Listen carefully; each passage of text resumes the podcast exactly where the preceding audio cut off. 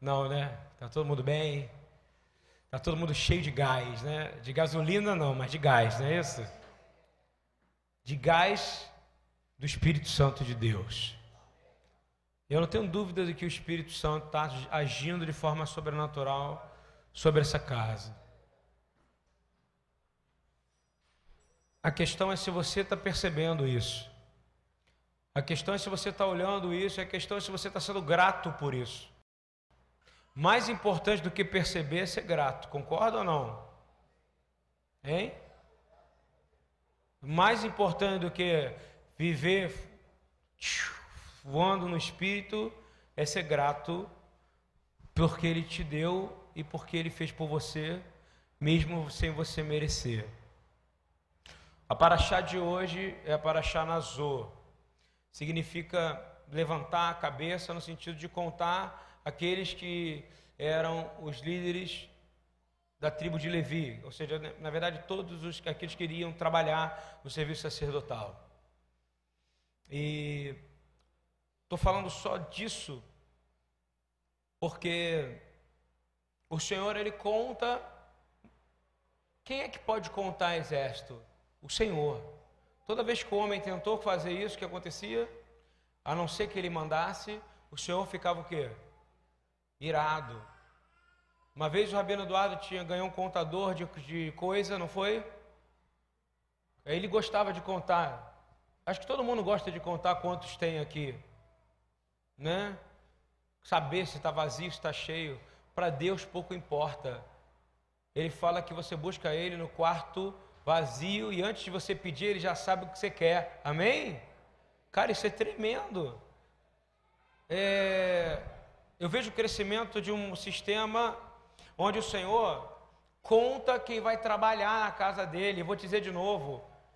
Se ele está escrevendo num livro, você concorda comigo? O seu nome você crê? O salmo fala que o seu nome está escrito antes, tudo que você viveu já está escrito no livro, não é verdade ou não? Tudo. Quem crê nisso aqui, de verdade mesmo? Ah, tá. Você quer então que Deus tenha presciência da sua vida, ele já sabe o que você vai fazer, então ele sempre vai em sua direção, não é isso? Mas o que, que falta? Você vir na direção dele, não é isso ou não? Então Deus está sempre indo na sua direção. E sabe o que a gente faz na maioria das vezes? Ó, vai embora. Não é isso? Como diz a boa linguagem, você mete o pé na hora que Deus está vindo para você. E aí o que acontece? Mas você faz parte de uma contagem, não faz? Deus está contando você ou não? Quem pode contar o exército dele? Você tem algum homem capaz de contar o exército do Senhor aqui na terra ou não? A, a, a estatística mundial, se você buscar a ONU, diz que tem 2,8 bilhões de cristãos crentes em Jesus Cristo. Esse é o número do exército do Senhor, sim ou não? Porque só quem sabe é o Senhor e é aquele que é digno de abrir o livro da vida, que é Jesus. Vocês estão entendendo o que eu estou dizendo ou não? Uma vez eu fui orar para uma pessoa e, na verdade, uma pessoa veio falar para mim e falou assim: Nossa, é, a minha mãe morreu, né? Não sei se é salva, não conheceu o Senhor, né? Aí, na mesma hora, eu ia responder: Vamos orar para que você tenha o seu coração confortado por isso, né? O Espírito Santo veio falar para mim: Não se atreva a orar por isso, porque só eu sei, porque enquanto houver fôlego de vida, ainda há chance de salvação, meu irmão. Você sabe se foi salvo ou não? Precisa de ter uma mise-en-scène? Esses caras trabalham comigo, né? Nós temos um trabalho junto, ralamos junto, não é isso? Alguém já viu fazer algum apelo? Aceita Jesus como seu único Salvador? Hein? Porque isso é um absurdo. Não sei se você está ouvindo o que eu quero dizer. Porque quem vai convencer ele do Espírito vai ser a fé que vem pela pregação. Agora a pergunta que eu faço: quantos já tem Jesus aqui como Salvador? Levanta a mão, por favor. Glória a Deus. Eu precisei fazer algum apelo? Eu nunca fiz uma pergunta dessa. Então eu podia hoje dizer aqui que aqui tem, sei lá, mais de 10 pessoas, mas não vou fazer. No sentido de, oh, glória a Deus, festa. Porque a festa principal não é na terra, é no céu que tem que acontecer. Vocês estão entendendo por que, que esse trabalho é importante ou não? Quem contou eles? Fala para mim. Quem já contou eles? É a gente ou é o Senhor? Vou falar de novo. Homens que nunca levantaram a mão, nunca tiveram isso, mas eles hoje já têm a salvação e vão viver para sempre. Vocês estão entendendo o que, que é o serviço prestado por essa casa ao Senhor ou não? Eu queria muito que você prestasse atenção de verdade, 100%, porque eu sei que isso é algo que eu não conheço nenhum movimento judaico messiânico que começou e que tem um trabalho dessa maneira. Nós abençoamos, abençoamos também. Mas eu nunca fiz um apelo porque Deus falou: não conte pessoas, então Ele não quer que eu conte isso. Eu nunca cheguei e fiz. Acho que foi a primeira vez que eu perguntei se algum deles aceitou, não é não ou não? Mas eles aceitaram porque o Espírito vem depois que enche pela palavra de Deus, amém ou não? Nós não somos aqueles pregadores americanos que aceitam estádios, nós somos aqueles que vai criar o exército que vai trazer de volta o Senhor à terra. É simples. Por que, eu estou falando isso? Porque é uma contagem celestial. Quem é o sumo sacerdote que vai contar, hein? Marcão, quem que está te chamando para o exército celestial? Yeshua. Eu tenho certeza que lá onde você está, alguém que sabe seu número, sabe quem você é, sabe sua patente, não é isso? Eu te garanto que no livro da vida está escrito tudo, inclusive até a vida do seu neto, teu bisneto, até que Yeshua venha, as gerações e gerações, porque Deus fala de gerações e gerações. Abençoarei aqueles que são meus. Vocês estão entendendo o que eu estou dizendo ou não? Mas você precisa andar no Senhor. Você precisa acertar seu caminho o tempo inteiro. Não estou falando de você, agora eu estou falando no geral. Porque você tem que viver como um soldado. A palavra fala que você viva como um soldado. Seja fiel na dor, no sofrimento. Eu tenho falado isso muita semana, eu quero falar essa palavra porque o Senhor, Ele é o sumo sacerdote e está contando, Ele é o general e está contando. E eu vou dizer uma coisa para vocês, irmãos que trabalham comigo, o Senhor já contou vocês no livro da vida deles, amém? Glória a Deus, congregação. Essa é a maior vitória da BTY. Você está ouvindo o que eu estou dizendo ou não? É a quantidade de vidas que são salvas que nem eu nem o Rabino sabemos, mas está escrito no livro do Supremo General. Não acha que é em vão, não acha que é trabalho de tolo. Quem faz o trabalho é o Senhor através da palavra duas a três horas de palavra por dia, porque eu estou dizendo que tem a ver com isso, porque o Senhor está contando os cabeças do seu exército, sabe, Marco? O Senhor está contando essa cabeça hoje. Ele está olhando assim, só que não é a gente. Hoje eu entendi, porque ele foi tão. Quando o Eduardo fala, tipo assim, o senhor fala, mistura água com farinha, que a gente estava ali na cozinha, o senhor foi e falou: a água sem farinha não faz pão, a farinha sem água não faz pão. É óbvio isso ou não? É que nem a palavra sem aqui na terra você não aceitar, você não vai ter vida eterna. Concorda comigo ou não? O que, que adianta você dominar, entender a palavra, mas você não tem um coração que queira dividir isso com outra pessoa? Para que, que serve isso? Me fala, irmão. Ele não te deu algo só para você, ele deu algo para você dividir com toda a humanidade. Amém? Porque senão ficava só com aqueles 120 ou com aqueles 2 milhões que nós falamos na semana passada. 2 milhões em Shavuot no deserto e 120 aonde? Jerusalém. Hoje não, hoje nós temos bilhões de pessoas que creem. É, nessa passagem, acontece essa contagem e na sequência que ele conta e dá um número de aproximadamente 8.520, que é um número pequeno para a quantidade de homem que tinha Concorda comigo? No deserto para trabalhar, mas ao mesmo tempo é um número muito grande. Você imagina uma igreja que tem 8.520 trabalhadores? Fala para mim, não é muita gente ou não? Num só lugar? 8.520, se não estou enganado, vou olhar de novo. 8.580, perdão, 8.580 trabalhadores. Diz assim: conforme a ordem do Senhor anunciada por Moisés, a cada um foi designado o seu trabalho e foi dito que deveria carregar. Assim foram todos contados conforme o Senhor tinha ordenado. Paulo fala, na é verdade, também, que cada um vai ter uma função dentro do corpo, não é isso ou não? Porque todos nós somos sacerdotes, aleluia. E todos nós também somos guerreiros. Não somos da palavra ou não? Para que, que a palavra é uma espada, como disse o Rabino ontem? Mas nessa passagem também fala uma coisa, eu, tenho, eu quero chegar, para eu poder chegar aonde eu quero chegar, eu preciso explicar um pouco de Torá. Não sei se você está entendendo. Isso que eu estou falando é Torá. E aí, na sequência, fala de coisas que são importantes para um sacerdote. Ele fala sobre ciúme na mulher que está no arraial, o que acontece com ciúme, no capítulo 7. No capítulo 7, ele vai falar sobre ciúme, o que, que acontece com ela. Acontece a lepra, e fala como lidar com isso. Fala sobre o voto de Nazireu, que foi super importante, né? Quem são os nazireus importantes na Bíblia? As pessoas sabem me dizer pelo menos um: João, Batista, hã? Sansão e Samuel também, não é isso? Samuel foi ofertado para o Senhor. É...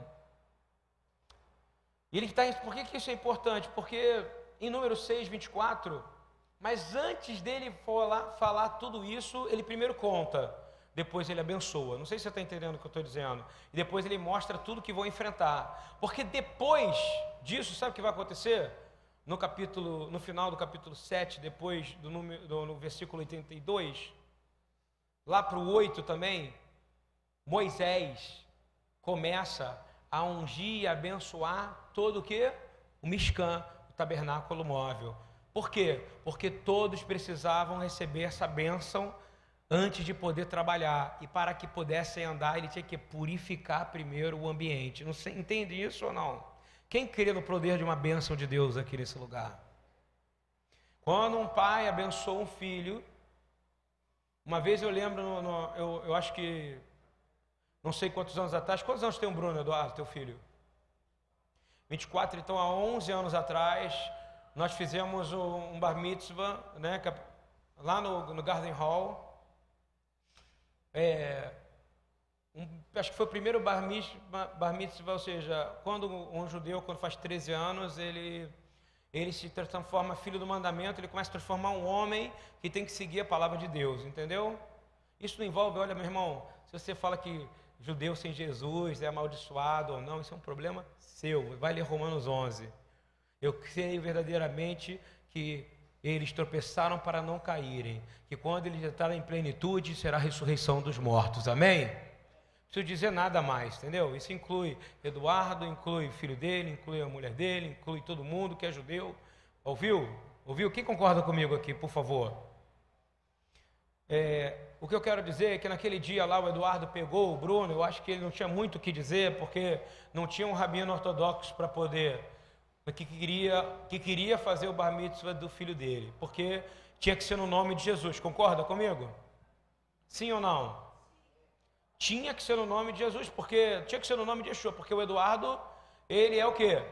Da tribo de Levi, justamente do que essa passagem fala, que é o único que todo mundo sabe até hoje, porque no censo que teve em Israel, quando foi destruído o Sinédrio, que era o, era o RG, era o lugar, do, era o serviço de, de era o cartório geral, todos os outros sobrenomes, etc. Só quem estava lá sabia que era. Depois dali, ninguém mais soube. Por que, que os, de, os de Levi sabiam? Porque precisavam ter o quê? Primeiro tem uma promessa, o Senhor fala, sempre haverão da tribo de Levi no meio de vós. Mas porque precisava seguir aqueles que iam levar o quê? As bênçãos, está escrito isso na Bíblia, nessa passagem. Ele fala claramente, número 6, 23, fala que os da tribo de Levi vão abençoar. Quem crê no que eu estou falando ou não, Israel? Hoje, uma, um rabino da tribo de Levi, não é verdade, Eduardo? Pega o filho e ora, e segura ele e ora por ele.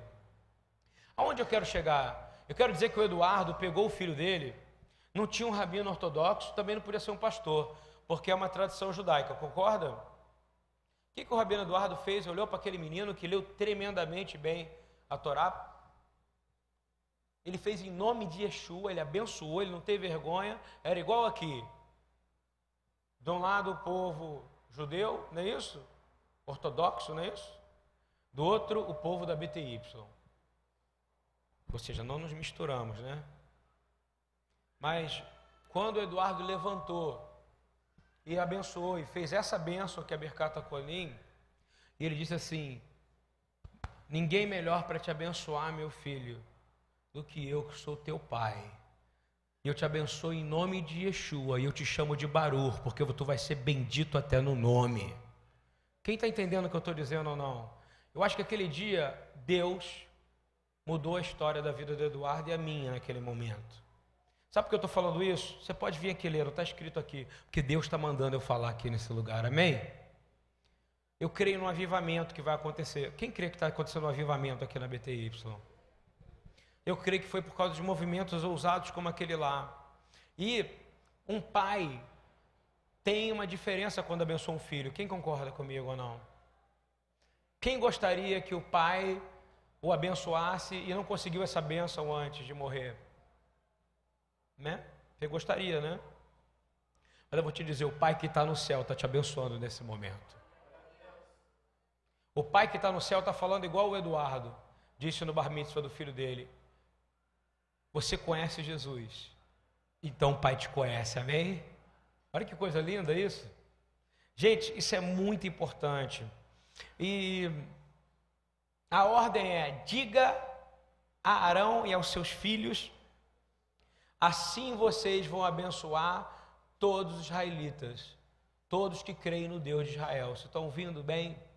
E a bênção é simples: que o Senhor te abençoe e te guarde, que o Senhor faça resplandecer o seu rosto sobre ti, não é isso? E te conceda a graça, que o Senhor é, levante o seu rosto e que Ele te dê a.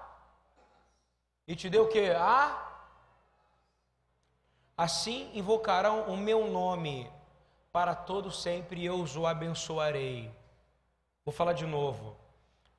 Para todo sempre, aqueles que são descendentes de Arão, quando proclamarem o nome do Senhor, o Senhor vai abençoar. Quem crê nisso aqui?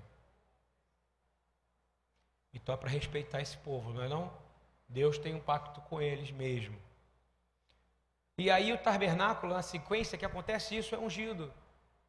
Agora a pergunta é: quem, quem somos nós? Hoje nós não somos tabernáculos móveis, sim ou não? Então você precisa da bênção de quem? Do Pai.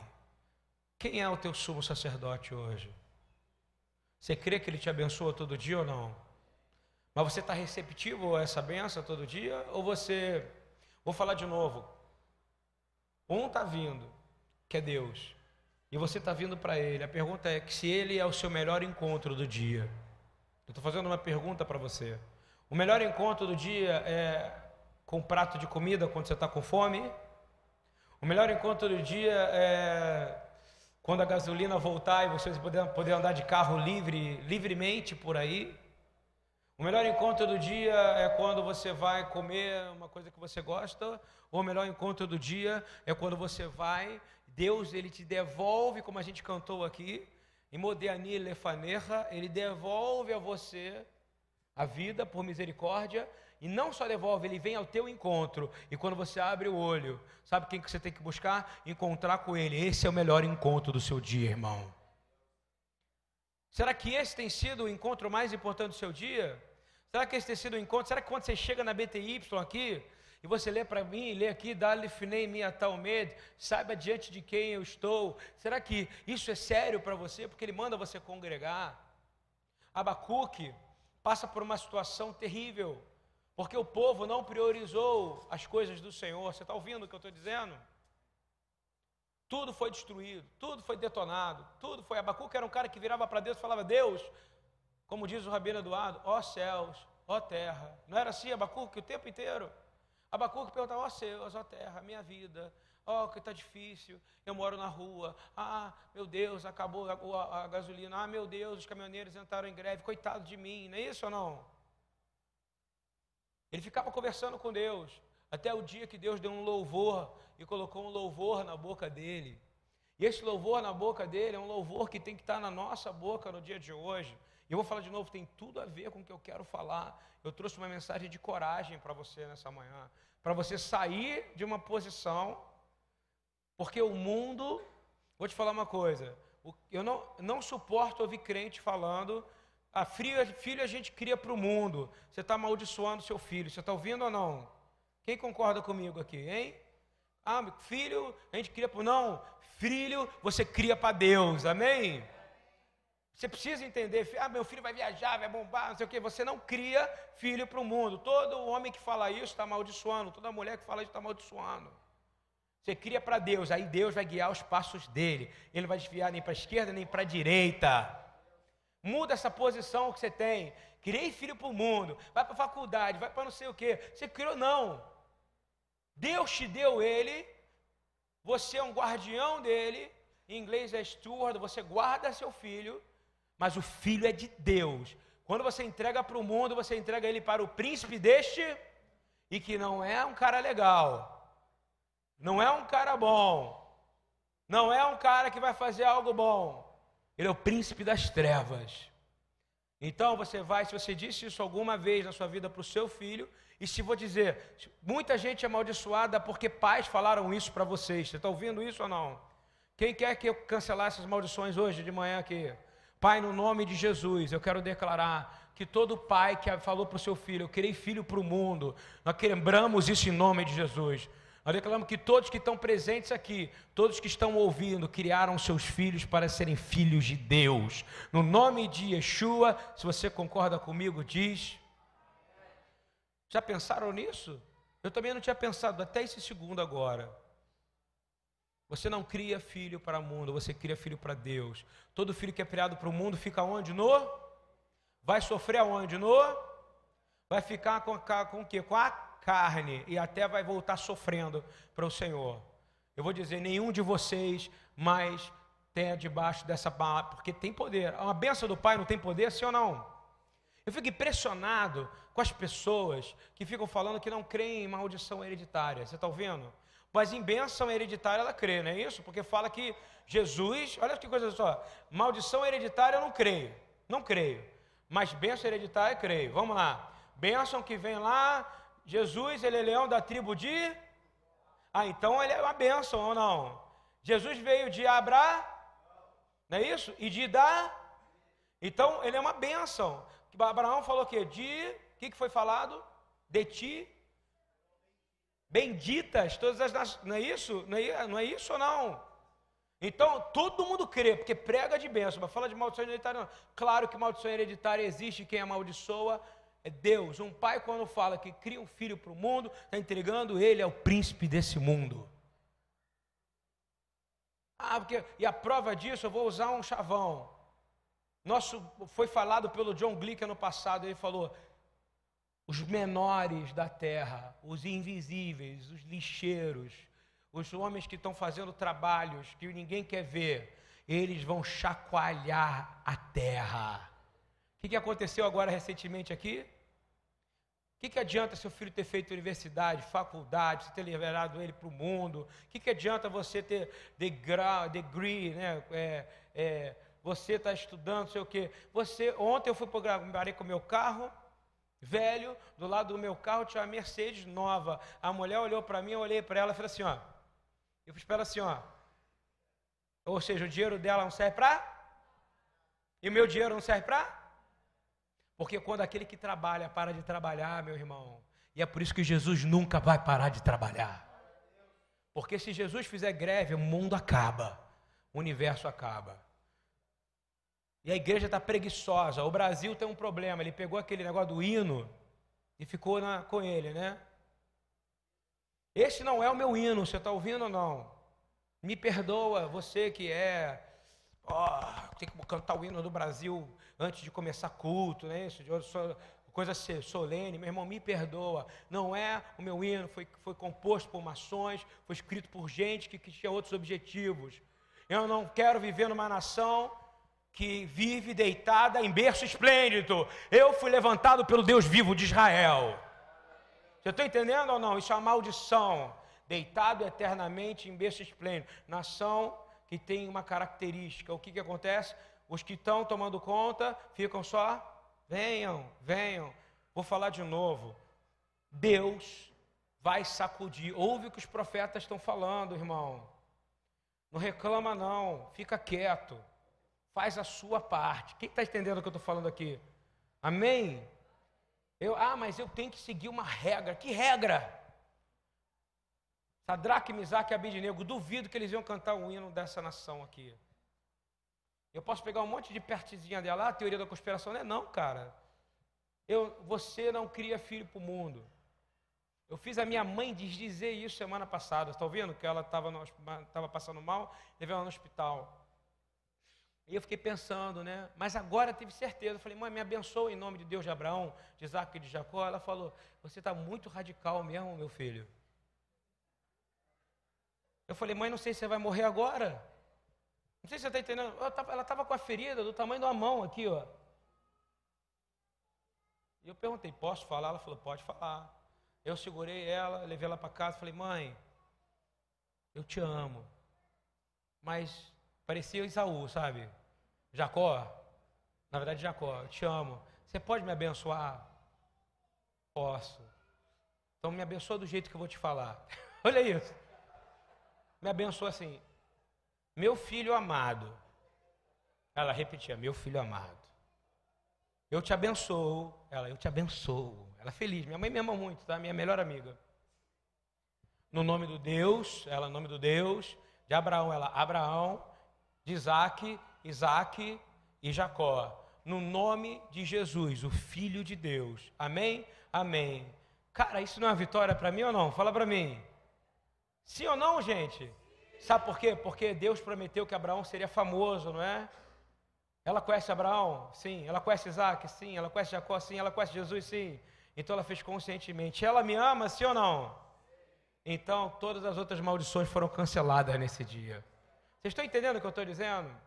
Nunca mais. Se você um dia falar, ah, eu queria um filho para o mundo, não, você queria um filho para Deus, ok? Abacuque, vou voltar aqui um pouco para a palavra, estou no profético, tá? Fica tranquilo, estou navegando aqui. É, ele diz assim: porque ainda que a figueira não floresça, nem haja fruto na vida, na vide, olha só, ainda que a figueira não floresça e não haja fruto na videira, Ainda que decepcione o produto da oliveira, ou seja, o produto da oliveira, da oliva, vamos pegar os, os, as coisas, né? Figueira, não é isso ou não? Figueira. São simbologias bíblicas ou não, por favor? Sim ou não? É, o fruto da vide, quem é Jesus, concorda comigo? É a videira. Ainda que o fruto da oliveira não funcione, não dê mais oliva, e os campos não produzam mantimento. E aí ele vai mais além. Ainda que as ovelhas da minha malhada sejam arrebatadas, nem morta, né? Arrebatada, tipo, sumiu, não é isso? Parece a gente quando não consegue pagar o aluguel em dia, não é isso ou não? Meu Deus, como é que vai ser? Parece a gente quando não consegue pagar as dívidas que a gente tem. Ele não tem nada. Esse homem perdeu Abacuque. O questionamento de Deus era as perdas que estavam acontecendo e ele era um profeta que tinha que se relacionar com isso. Eu vou fazer uma pergunta para você. Deus te abençoou. Você está entendendo isso ou não? Ninguém pode tirar a bênção do Senhor a não ser que se você se afaste dele. Eu quero dizer, hoje você está se aproximando de Deus outra vez. Porque essa paraxá é para isso. Essa porção é para isso. E ele diz assim: e se minhas ovelhas forem arrebatadas, o curral não tenha nem mais gado. Todavia eu me alegrarei no Senhor e exaltarei e exultarei no Deus da minha salvação. Amém? Vamos repetir isso que está escrito aqui. Mesmo que eu não tenha mais nada, mesmo que o mundo tenha tentado tirar tudo de mim, vai falando isso, não precisa falar alto, não, guarda isso dentro de você. Você sabe o que, que o mundo está tirando de você, você está ouvindo? Eu vou declarar: o que Deus dá, ninguém pode tirar, amém? E aí, ao finalzinho, você vai dizer assim: que eu me alegrarei no Deus da minha salvação. Quem é o Deus da minha salvação? Yeshua. E aí ele continua: porque Ele é a minha força e fará os meus pés como das servas, me fará andar sobre as minhas alturas. Amém? Então, assim, eu quero dizer para você mas ele fala que é o Senhor que dá a paz, não é isso? No final, e acelerar shalom, e acelerar, e acelerar shalom. Você vai o que? Mas não é só ter a paz, a tradução é muito errada. O que, que fala? E acelerar shalom. Quando a mulher casa no judaísmo, a gente fica cantando, né? E acelerar, aqui na BTY, né? na tradição rabínica BTY, ok? E acelerar, e acelerar, e acelerar, shalom. Lembra disso? Se casou aqui? Você está dizendo o seguinte: que eu vou carregar essa paz comigo aonde nós formos. Quem é essa paz que você vai carregar? E aonde você e aonde ele habita dentro de você, Você pode perder tudo, mas você é a pessoa mais rica do universo. Você concorda ou não? Aí é fácil para você falar, não, não, eu também passo muita, muito aperto, passo por escassez, mas a paz dele. Quando eu procuro a palavra essa semana, uma irmã me ligou chorando, falou que não queria mais a vida, conhecedora da palavra. Eu falei para ela assim: você está com excesso de passado em você. Você está preso em pessoas, você está preso em passado e você está preso em dinheiro. Conecte-se no Deus vivo, faça como Abacuque. Ande na paz, porque a paz vai te preencher todo o vazio da sua alma. Naquele momento ela começou a chorar e falou: A partir de hoje eu me ajoelho agradecendo a Deus pelo que eu tenho, não pelo que eu não tenho. Amém? Outra coisa, a gente tem mania de dizer só dos mal agradecidos, já viu? É, é, por exemplo, aqui eu vou olhar, vou falar, esse irmão não veio hoje, aquele outro não veio hoje, aquele outro não veio hoje, aquele outro não veio hoje, aquele outro não veio hoje. Claro que é por causa da gasolina, a maioria, entendeu? Dessa coisa, vai acabar, fica tranquilo. Mas aí, aí eu fico olhando e não valorizo quem está aqui, concorda comigo? Então meu coração é ingrato. Começa a valorizar quem vê graça em você, amém? Porque você começa a ver graça naquele que te deu graça, que é Deus, amém? Você tem dificuldade disso, porque a gente tem, a gente valoriza quem nos rejeita. Mas ele não te rejeitou, ele não te rejeitou. Então, eu quero dizer para você que Jesus, ele te deu uma palavra, e a palavra que ele te deu é muito poderosa, meu irmão. Ele falou que ele vai te dar uma paz que o mundo não pode dar. Você está ouvindo isso de novo? Então, quando você fala ir acelerar, escuta bem, é uma paz que o mundo não pode dar. Você vai ter paz debaixo lá na, na, na rua? Vai. Você vai ter paz na guerra? Vai, porque o príncipe da paz habita dentro de você, amém? E por isso que essa bênção faz sentido, e acelerar Shalom. Quem é o Sar Shalom? Quem é o príncipe da paz? Quando você aceita ele, ele é o seu general. Ele não te prometeu, ele fala que você vai ter aflições. Olha só, preste atenção no que eu vou te falar. Tão complicado, a palavra boas novas em hebraico significa bessorar. Quem já sabe disso? Bessorar, não é isso? Só que ela tem um sentido militar, sabe, meus amigos que gostam de guerra aqui? A vida é uma guerra, a vida não é fácil, a vida é complicada. Jesus não mentiu para você. Então, nessa guerra, tem um sentido. É, no militar, durante o período de guerra, não ia, tinha um povo que ia na frente. Vamos ver se você sabe. Qual é a tribo que ia na frente na guerra? Hein? Judá. Por que, que Jesus é o leão de Judá? Porque ele é o que vai vir na frente para tomar a terra outra vez. Amém? Quem está entendendo isso? Quem, quem vai restaurar o trono de Davi de novo? Judá. Quem é Judá? Quem é o leão de Judá? Então Judá vai na frente. Junto com Judá vai uma outra tribo. Quem lembra da Paraxá Pinhas? A partir daquilo ali ia o que? Levi. Porque os levitas iam na frente tocando o quê? O chofar. Não era de guerra? Bom, cara, era uma guerra espiritual tremenda. Quem concorda comigo aqui que isso era tremendo? Era, era, era, era uma guerra onde o espiritual ia junto, mas ao mesmo tempo os caras de Levi também passavam a faca, passavam. Você lembra que Pirras, para pelo zelo da casa do Senhor, ele pegou o que? Uma lança e empalou. Por que, que eu estou dizendo isso? Porque tem a ver com o Evangelho. Jesus, ele é um general de guerra. Quem concorda isso comigo aqui? Vou falar de novo. Jesus é um general de guerra. Jesus é um general de guerra. Yeshua, ele é um general de guerra. A palavra é, é, é, Bessorá, ela vem de uma palavra do hebraico chamado mevatser. Essa palavra mevatser era o cara que durante a guerra, presta atenção porque que é boa nova o nome do evangelho, estava vindo a guerra. E aí, o que acontece? Era o cara que voltava. E aí, o cara voltava. Estou certo na pronúncia, por favor? É, Mevatser, o Senhor me mostrou isso ontem. Exatamente, exatamente. O Senhor foi me mostrando isso ontem. Aprende o que é bessorar. Presta atenção. É uma boa nova, mas é uma boa nova de guerra, porque é o homem que voltava para Sião para dizer o seguinte: aí, aí, ganhamos. Eram três informações que lhe dão. Está ouvindo como é que é Bessorá? E vou te dar para você escrever. Quem tiver caneta, escreve. Quem tiver na mente, guarda. O que, que esse homem, que é o Mevatser, fazia? Ele voltava com uma boa notícia. Qual é a notícia? Vou te dizer. Primeira, eu tenho uma mensagem da batalha. Repita comigo. Eu tenho uma mensagem da batalha. Olha o que, que evangelho significa, tá? Eu tenho uma mensagem da batalha. Então não é nada fácil. Por que, que Jesus fala que o reino é conquistado a? Porque tem tudo a ver com guerra. A palavra Bessorá, que é boa nova, ela significa desse, desse cara que voltava, que era o cara que mais corria. Você sabia disso? Que era o cara que conseguia correr de lá até voltava aonde estavam as pessoas, a tribo, e fala assim: Eu tenho uma mensagem da batalha. Então o que, que o crente tem que fazer? Irmão, eu tenho uma mensagem no meio dessa batalha. Você não tem uma mensagem no meio da batalha ou não? Quem tem Jesus tem uma mensagem no meio da batalha ou não?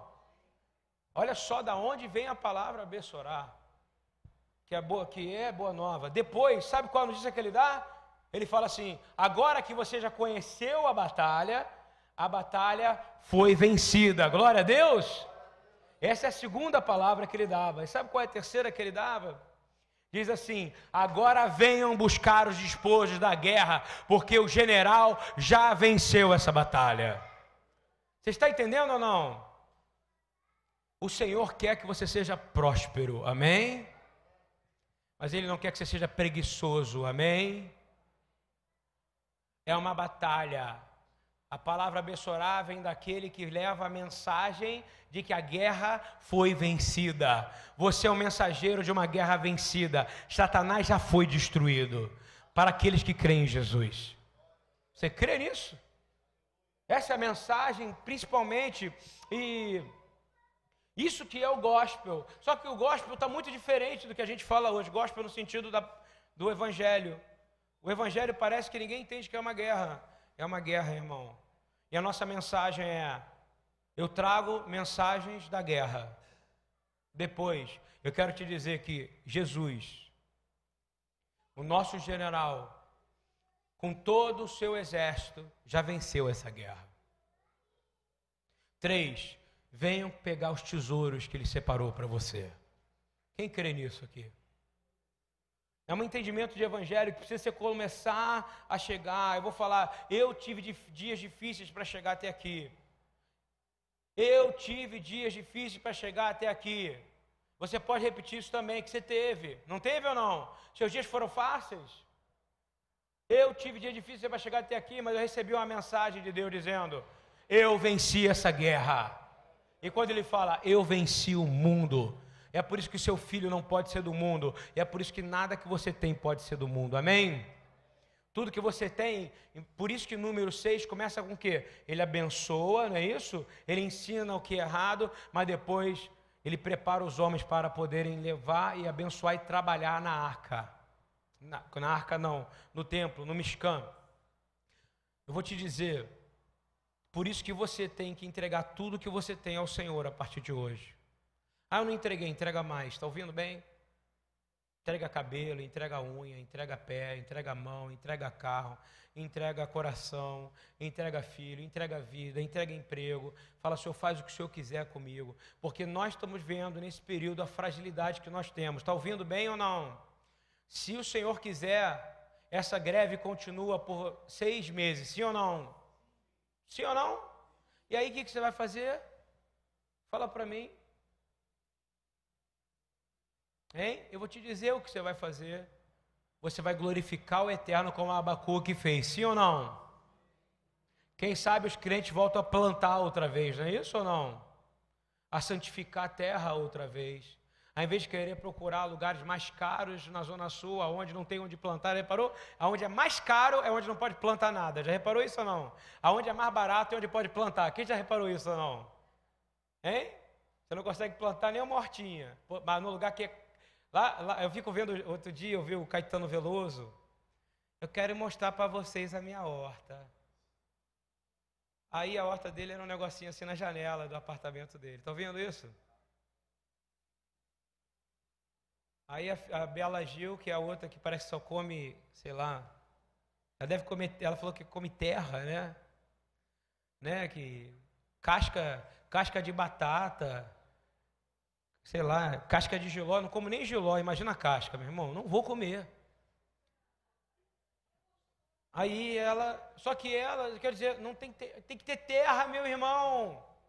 Porque já, vocês já fizeram uma pergunta, por que que é, é, comprar uma terra em Maricá é mais barato do que comprar aqui? Vamos ver se você entende o lado profético disso. Vamos lá. Hein?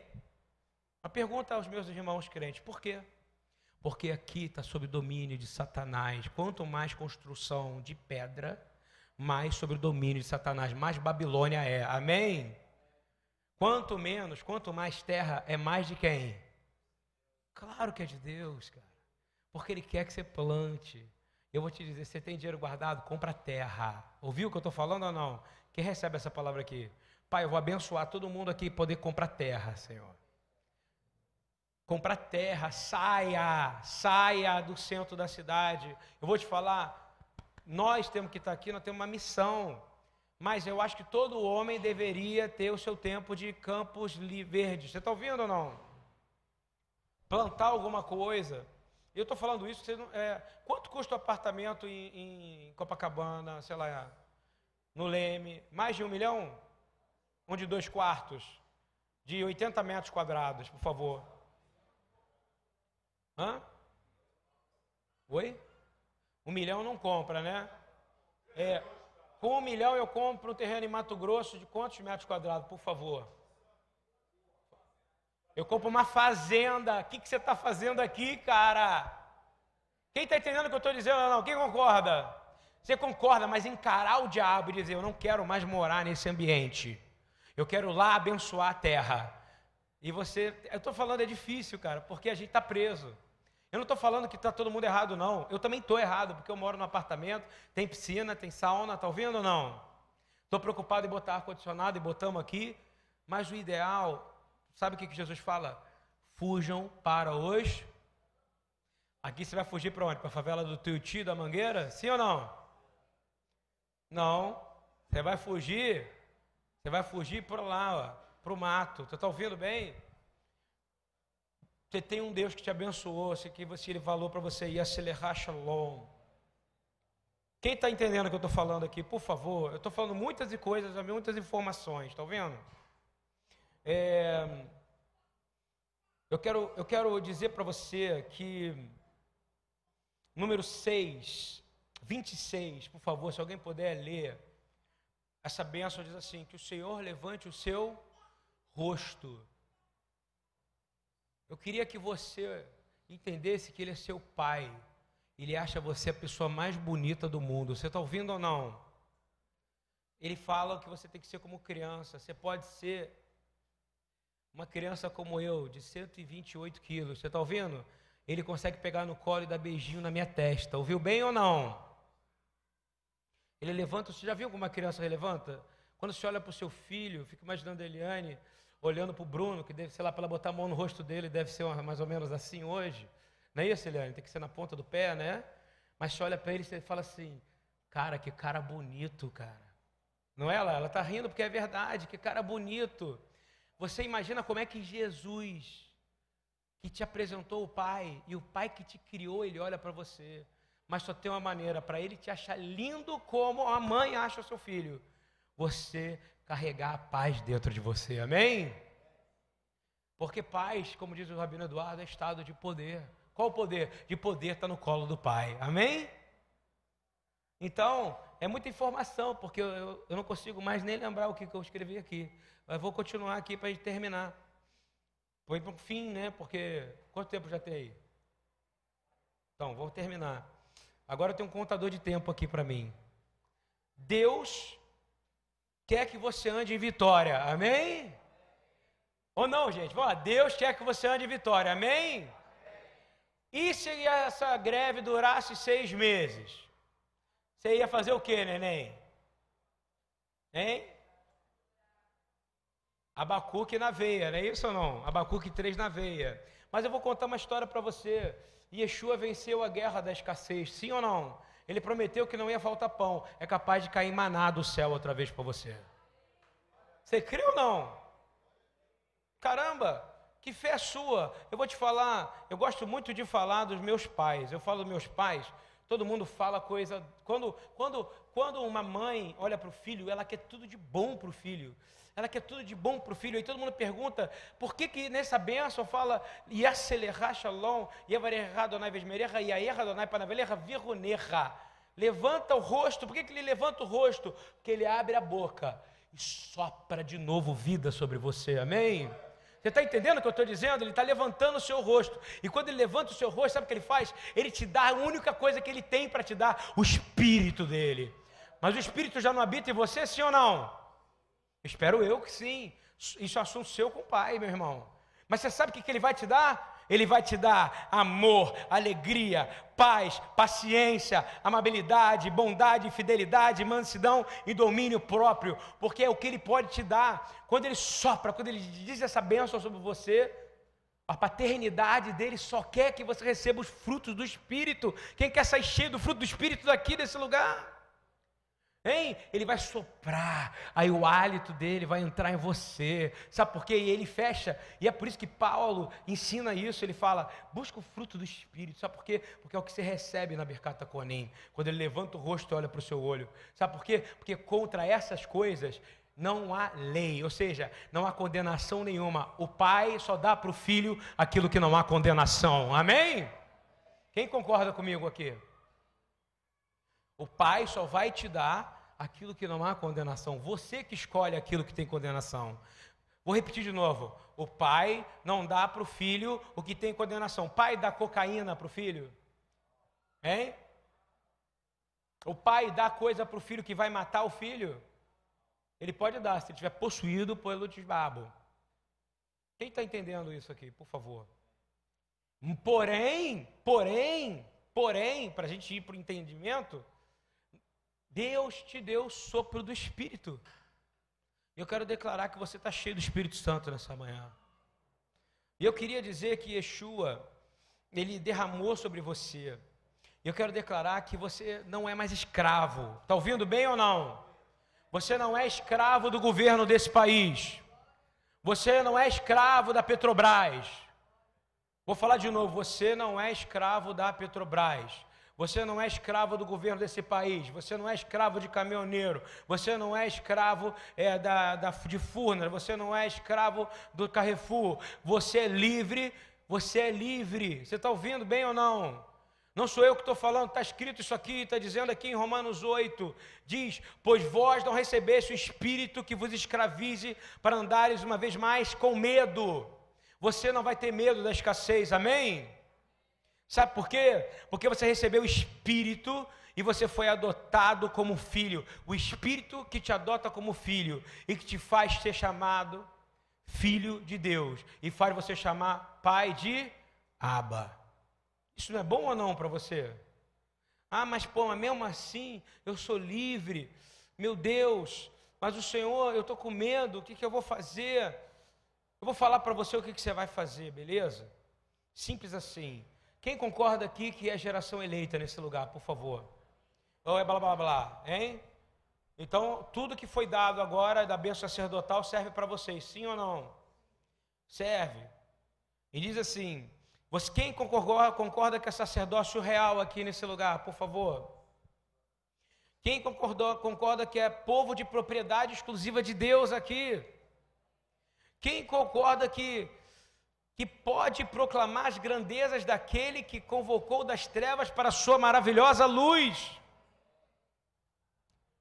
Vós sim, antes não eram nem sequer chamado povo. É verdade ou não? Conduto agora recebeste deveres. Repete comigo, eu recebi deveres. Ele te dá o sacerdócio, ele te dá a paternidade, ele te dá autoridade, mas ele te dá também o quê? Repita comigo. Deus me deu deveres. Qual é o seu dever? Hein? É simples. É você receber, andar com a paz dele dentro de você. Amém? Pode ligar esse ar aqui, Marco. Pode ligar. Você entende o que eu estou dizendo ou não? Quem, agora eu vou falar de novo, para gente, a gente, a gente ir para um caminho aonde seja importante o que eu estou falando. Você recebeu deveres e Jesus deu um dever para você. Qual é o dever? Ide e pegai o evangelho, mas primeiro recebe a paz que o mundo não pode te dar. Uma pessoa sem paz pode pregar o evangelho, por favor. Uma pessoa sem paz pode fazer alguma coisa de útil para o reino. Uma pessoa sem paz, ela é um sacerdócio, é ele, ele, ele, ele é, pode se ser nação eleita? Não, não pode. E aí eu quero dizer que Deus derramou essa paz sobre você. Mas você se afasta dela quando você se mistura com as coisas do mundo. E eu quero declarar uma bênção que a gente faz em toda a Ravdalá aqui, que é a separação do sábado do primeiro dia. Baru Hatá Adonai Eloheinu Melech Haolam Amavidil Ben Kodesh Lehol. Bendito seja tu, eterno nosso Deus, Senhor do universo, que separa aquilo que é santo, ou seja, aquilo que é de Deus, e aquilo que é profano, que é do mundo, no nome de Yeshua, que veio trazer a espada. Amém? Ah, tá, mas eu ainda estou preocupado. Abre 1 Reis 17, por favor. Você vai entender que você não habita mais aqui. Quem concorda que não habita mais nesse sistema aqui? Hein? Aqui. Está com medinho? Está com medinho de ficar seis meses de greve? De não ter gasolina? Você vai ter que aprender a viver sem isso. E agora? Agora você vai aprender a andar como Elias andou, cara. Elias. Então, Elias. Presta atenção, olha para mim, gente, olha para mim, presta atenção. Elias, ele era o tisbita, era um cara estranho, ele era peludo, andava com cinturão e com uma camisa. Ninguém ia dar atenção para ele, está ouvindo bem? Quem entende o que eu estou dizendo aqui? Ninguém ninguém ia dar atenção para ele, porque nós vivemos um sistema diabólico mundano, aonde se vê ainda pela aparência, sim ou não? Sim, nós estamos quebrando isso. A igreja do Senhor, pura, limpa, sem mácula, vai quebrar isso em nome de Jesus. É isso que vai acontecer. E Elias, ele andava, e ele disse assim: é, vou, vou, não precisa abrir, não, tá? Porque eu vou aqui para terminar. Vive o Senhor Deus de Israel. Ah, é, e aí Deus, para que alguém reconhecesse que Elias fosse Elias, porque geralmente o profeta sofre, eu sou um profeta, cara, eu sou, sofro demais, cara. Eu sofro demais, que eu falo uma coisa, daqui a 10 anos a pessoa vai ver que a coisa resolveu, no sentido aconteceu, seja ela boa ou ruim. E eu sou um profeta exortador. E quem me conhece, até os caras da rua me chamam de pastor papo reto. Então não tem jeito, cara. Não tem. É cada um no jeito, a gente precisa. Aí eu falo, vai, aí a pessoa fala, não.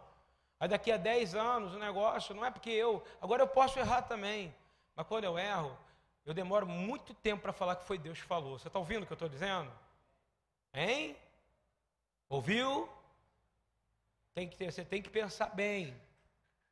Mas aí, para reconhecerem Elias, aconteceu uma coisa.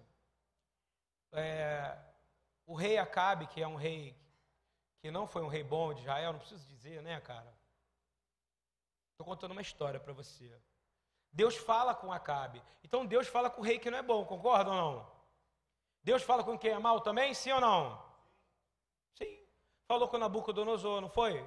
Fala do jeito que ele quer. Ele fala com o que ele quer. Ele faz o que ele quer. Ele endureceu o coração do faraó. Ele permitiu coisas.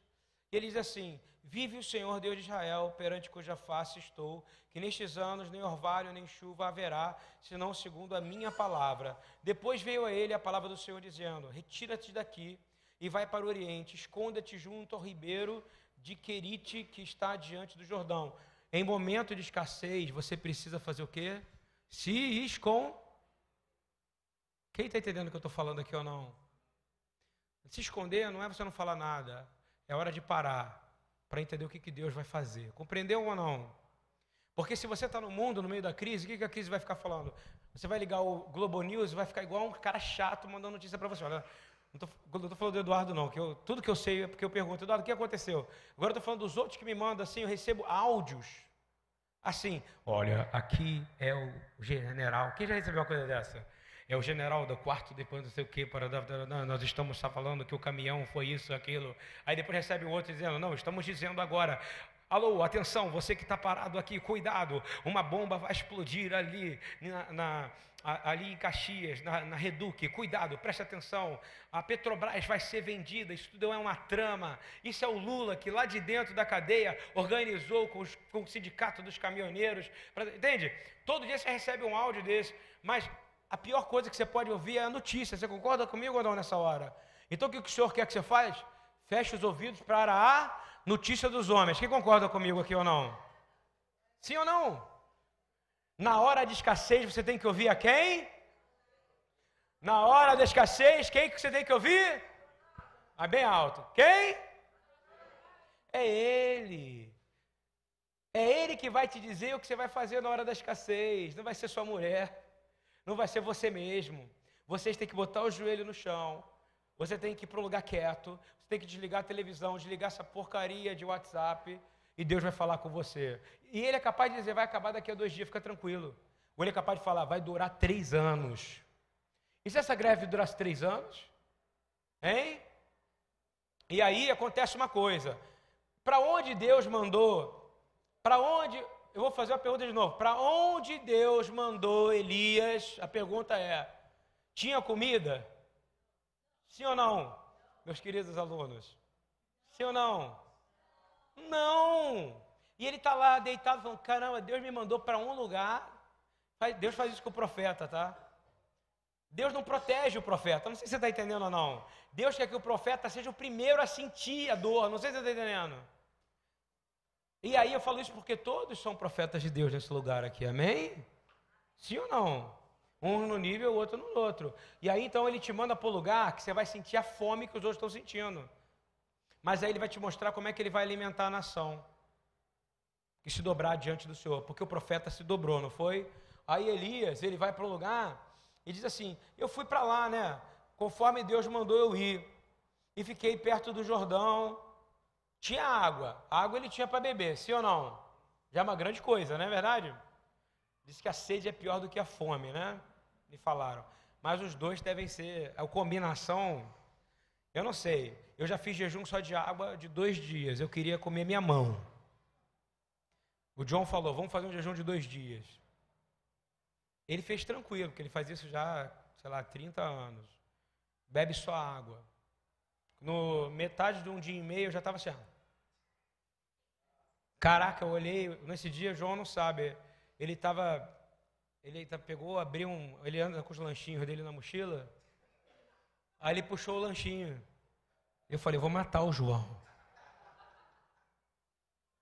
Você imagina, e eu tinha água, eu bebi, eu devo ter bebido desses dias, sei lá, 30 litros d'água, sacou? Para ver se eu me alimentava. Quem está entendendo isso que eu estou dizendo aqui? Só água não adianta, concorda? Tem que ter a farinha, como diz o Eduardo. E aí, diz a Bíblia que corvos traziam ele, mas é, há uma, uma, um estudo rabínico de, de palavra que fala que a mesma palavra que serve para corvo é a mesma palavra que serve para mercadores. E mercadores e mercadores árabes eram chamados de corvos também, só para vocês saberem, tá? Então, não interessa para mim se foi corvo ou se foi mercador, porque eles não passariam por ali. Então, quem mandou eles ali foi. Eu não estou diminuindo, eu só estou dando uma elucidação. Né? E aí, passa um tempo, o ribeiro também seca. E agora que o ribeiro secou? Ele ganhou a comida, mas agora não tem água. Me fala aí como é que é rio sem água. Agora você tem comida, mas não tem água. E a comida eu acho que não foi lá essas coisas, deve ter sido kibe, não é isso ou não? Mas não tinha geladeira, falafel, né? O Marco falou para mim, quando a gente foi para Jerusalém, ele falou, pastor, já aprendi. Se o senhor subir, eu vou pedir falafel, falafel e água, né? Mãe, mãe. Falafel e mãe. Ele falou, não passo mais fome que mãe é a água em hebraico. Então, porque ele tinha comida e água, mas se só tiver falafel, ele não ia aguentar. Mas assim, aí ele fala assim, agora o ribeiro secou, capítulo 7, eu estou lendo 1 Reis, eu estou contando uma história de 1 Reis 17. E diz assim, e que passou o tempo, o ribeiro secou, porque não tinha chuva. Então veio a ele a palavra do Senhor. Quem é a palavra do Senhor? Por favor, fala para mim. Quem é a palavra que vai trazer alimento para você? Quem é, vou perguntar de novo, quem é a palavra que vai trazer alimento? Então ele não tinha mais o alimento, ele não tinha mais a água, não foi isso ou não? Ele não tinha alimento, e ele não tinha água. O que, que aconteceu? Jesus manda ele levantar de novo. Quando eu falo Jesus, é Deus. A presença, porque para mim tudo que aparece, a palavra é Yeshua para mim, ok? Ponto final. Se foi o Espírito que foi lá, foi porque Yeshua mandou, porque a palavra é Ele, Ele é o Verbo. Ele diz assim: Levanta-te, vai agora para Serepta, que é de Sidom, e habita ali. E vai para a casa de uma viúva, uma mulher viúva de sustentar. Olha que coisa maluca! Sem água, vai para casa de uma mulher viúva. Viúva naquela época não tinha nada. Quem está entendendo o que eu estou dizendo ou não? Por, por que, que fala cuida de órfão e cuida de viúva? Porque não tem nada. Vou te dizer, a igreja do primeiro século é muito parecida com a BTY, era um restaurante que recebia o quê? Órfãos e viúva o dia inteiro. Lembra da briga que dava mais para os hebreus, para as hebraicas do que das gregas ou não? Porque a mulher viúva na época não tinha nada, nada, nada, não tinha quem cuidasse dela. Então é verdade que ele chega ali, nossa Deus, você está me mandando agora para uma viúva. Eu estou falando de escassez. Aí chega lá e fala assim, traze-me. É, aí ele fala assim, você pode me trazer um vaso com um pouco d'água que eu beba? E ela foi lá e chamou ele e disse: Traze-me agora também um bocado de pão. O cara metido, né? Chega na casa da mulher, não conhece ela, ela não conhece ele. Ele está pedindo água e agora está pedindo pão, não é isso ou não? E aí ela vai falar para ele uma coisa seguinte: os caminhões aqui de Serepta entraram em greve. Não é isso ou não? Não tem mais farinha, não tem mais azeite, estamos em greve aqui. Serepta entrou em greve. Não e pior, não chove também há três anos. Porque tu liberou uma palavra que não vai chover, profeta. E agora, cara?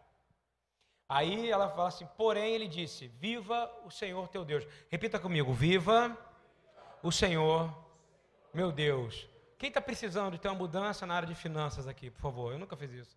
Levanta a sua mão e diz: Viva Diga mesmo, o Senhor teu Deus. É isso que você precisa. Está ouvindo bem? Não é ficar pedindo empréstimo, é ficar pedindo coisa, não. É viva o Senhor teu Deus. Viva o Senhor teu Deus, que nem um bolo eu tenho. Olha o que ela está dizendo. Ela está dizendo: louvado seja Deus. Eu não tenho nenhum bolo para te dar.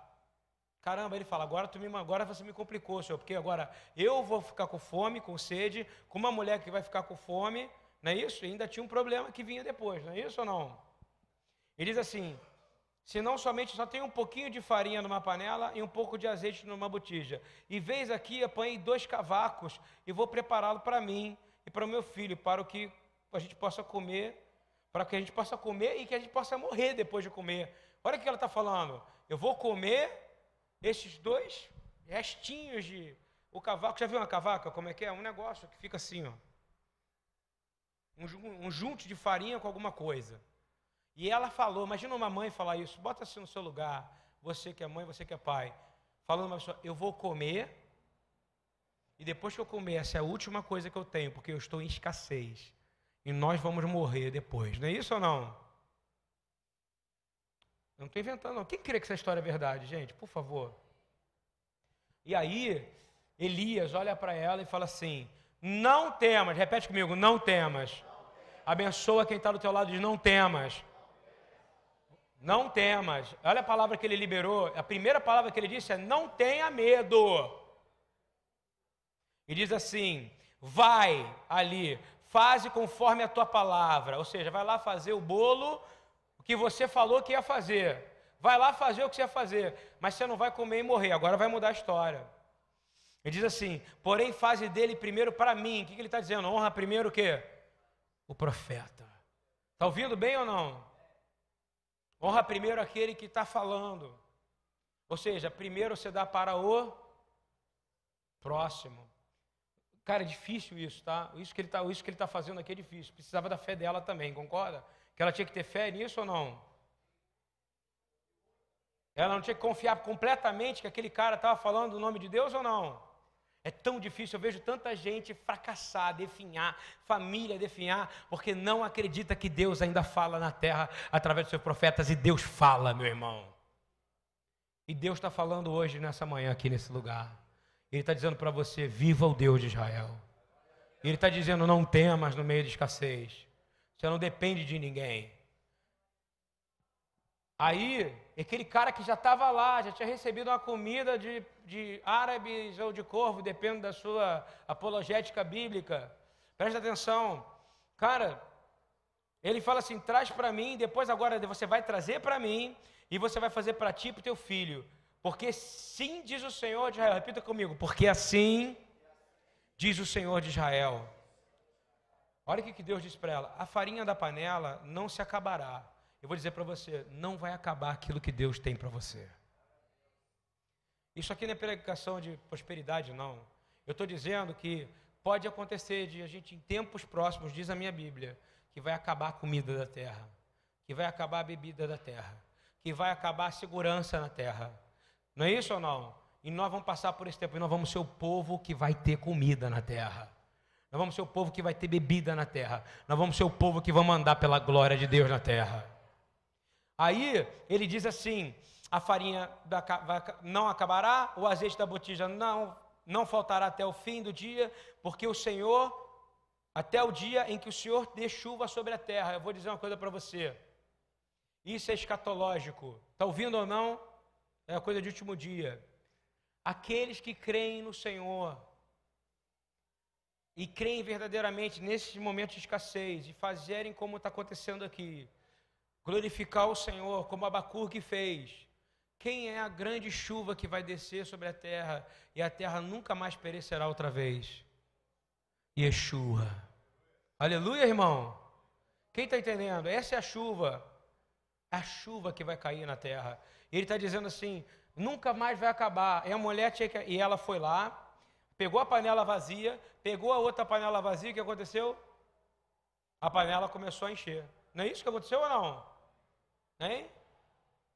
Da panela, da, da panela a farinha não se acabou, e da botija do azeite não faltou, conforme a palavra do Senhor, que ele falara pelo ministério de Elias. Ele, seja, Elias primeiro teve que sofrer lá a falta da comida, depois sofrer a falta da água, para ele entender nele aquilo que ele precisava passar para o outro, que já falou assim: Eu vou morrer amanhã, eu e o meu filho. Está ouvindo o que eu estou dizendo ou não? Dentro dele tinha o espírito de vida. Que espírito tinha dentro dele? O espírito de Yeshua. Amém? Passando para nós nesse momento. Ele tinha paz, mas ele era um homem normal, como qualquer outro. Mas ele está ensinando para nós como agir. E depois de tudo isso, Deus dá um teste final para ele. Olha o que, que diz. E depois dessas coisas sucedeu que adoeceu o filho da mulher. Ou seja, depois dele conseguir a comida, o filho da mulher ficou doente. E segundo a palavra, fala que ele morreu. A doença se agravou muito até que nele não ficou fôlego nenhum. Leia-se na Bíblia, falta de fôlego é o que? Que ele se foi. Agora é um problema. Vou falar uma pergunta para você. Ela já sabia que o filho ia morrer. Agora o filho, por causa de comida, veio a comida. O filho fica doente. Hein? Tinha comida, mas o filho ficou doente. Não é isso?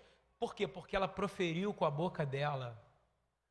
Estão entendendo o que eu estou dizendo ou não? Porque ela proferiu com a boca dela. Ela profetizou: nós vamos comer e nós vamos morrer. Quem concorda com isso que eu estou falando aqui ou não, hein? Isso é a palavra de Deus aqui, cara, direto do trono. Ela falou, ela falou para o profeta: comeremos e morreremos. Você não pode ficar falando que você vai morrer, você não pode falar que você vai ficar pobre, você não pode falar que você não vai ter as coisas, você não pode ficar falando que você é doente, você não pode ficar falando que você não consegue, porque isso é maldição sobre a sua vida. Isso que o Senhor está ensinando aqui, gente. Ela falou: Eu só tenho um pouquinho e eu vou comer, eu vou comer sozinho com meu filho e nós vamos morrer depois. Então, quem amaldiçoou essa criança foi a própria mãe.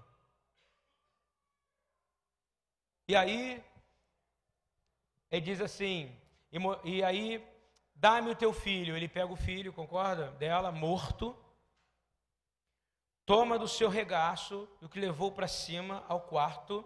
Tirou da mãe, está ouvindo? Tirou, pegou ele, levou ele para o quarto. Você está ouvindo isso ou não?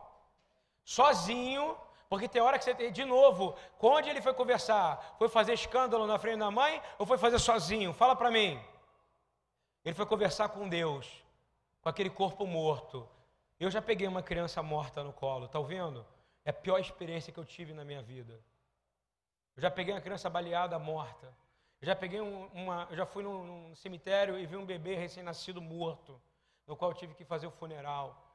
Você tem vontade de morrer para aquela criança nascer, tá entendendo ou não? Eu entendi e eu pedi, Senhor, ressuscita, ressuscita. Mas a minha fé era diferente, porque eu ainda eu ainda não cheguei nesse padrão que nós temos que chegar. Quem quer chegar no padrão de ver um morto ressuscitar aqui nesse lugar?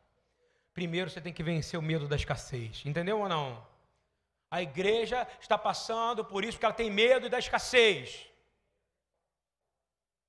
E diz assim: Me dá teu filho, bota no colo, deitou na cama, e ele deitou sobre ele na cama e clamou o Senhor. Aí ele teve uma conversa particular com o Senhor que você vai ter hoje quando você chegar em casa. Repita comigo: eu vou ter uma conversa particular com o Senhor. Quem vai ter mesmo aqui? Levanta o braço, por favor. Quem quer uma mudança radical de vida? Quem quer perder o medo hoje? Medo mesmo. Medo de ficar pobre, medo de perder casa, medo de, perder, de ficar doente, ter câncer, do que for. Hoje você vai entender e quem é que vai cancelar a maldição aqui que disse que ia ficar pobre, que ia morrer? Quem tem Jesus tem paz dentro de si e anda em paz por toda a eternidade.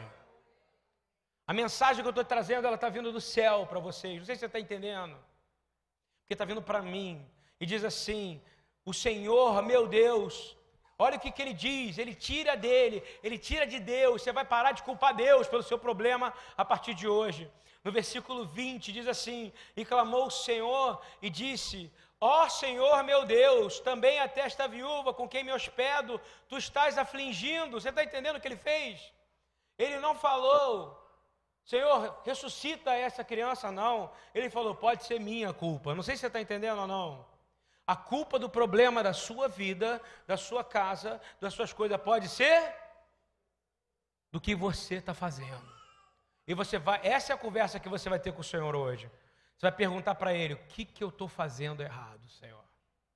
Está ouvindo? E ele, se for como, se você for de verdade, ele vai agir como agiu com Elias. Aí o que, que ele fez? Ele estendeu sobre o menino. Ele já não acreditava mais. Não sei se você está entendendo o que eu quero dizer. Três vezes. Quem te lembra três vezes? Três dias, não é isso? É uma, é uma ressurreição, não é isso que está acontecendo aqui ou não? Diferente que o menino vai morrer, gente. O único que ressuscitou está na glória é Yeshua. Mas olha o que acontece aqui. Então se estendeu sobre o menino três vezes e clamou ao Senhor e disse: Vamos reparar isso? Vamos reparar. Olha, olha o que tá, ele está dizendo. Ó Senhor, meu Deus, eu rogo-te que a alma deste menino torne a entrar nele. Olha que oração é essa, gente. Que ousadia é essa? E Elias tomou o menino e trouxe do quarto da casa e deu para sua mãe e disse: Vê, o seu filho vive. Amém? Então a mulher disse a Elias: Nisto conheço agora que tu és o homem de Deus e que a palavra do Senhor da tua boca é a verdade. Quem é essa palavra que saía da boca dele? Yeshua. E assim, eu queria muito que a gente se juntasse em grupo de três em pé agora, por favor. Por fileiras, que estão em fileira, por favor se juntem mesmo, dê as mãos, fiquem em círculos aqui. E a gente vai terminar esse culto diferente hoje. Vou fazer um louvor. Eu quero que vocês deem as mãos mesmo pela linha. Não, não é, não é o Shalom Aleichem não, gente. Eu quero grupos menores. Eu quero grupos de três ou quatro, por favor. Eu quero dizer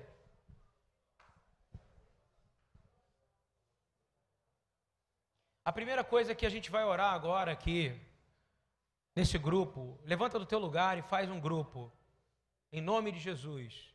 Sai da tua posição, você está precisando disso hoje. Você vai dizer o seguinte: agora você vai dizer sim, você vai começar a orar, começar a orar abençoando verdadeiramente a pessoa que está do seu lado. Você vai dizer coisas que as primeiras que vão vir na sua cabeça, e eu quero ouvir o som da voz de vocês orando agora, em nome de Jesus. Pode continuar, vai, começa agora. Começa. Vocês têm que aprender a abençoar uns aos outros. Libera som, a primeira coisa que sai da tua boca. Escolhe uma pessoa, olha para ela e fala. Esse grupo. Ora mais.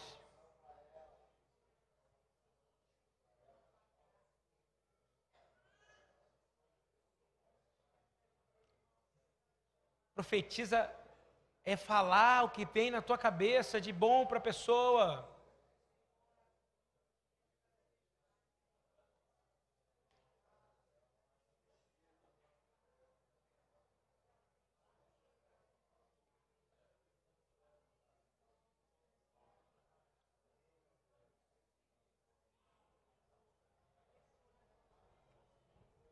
Fala para ela que ela é filha do Pai.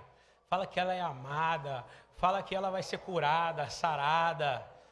Fala que tudo que falta não vai faltar, não vai faltar farinha na panela. Fala que, que, que você não, que se você um dia falou que ia morrer, você fala assim: hoje, hoje você está recebendo vida. Se você, tá, você não tem mais nada, o Senhor vai dar mais para você. Fala assim, mas eu não vim aqui para agradar homem, nem a príncipe desse mundo. Continua, não para, fica orando.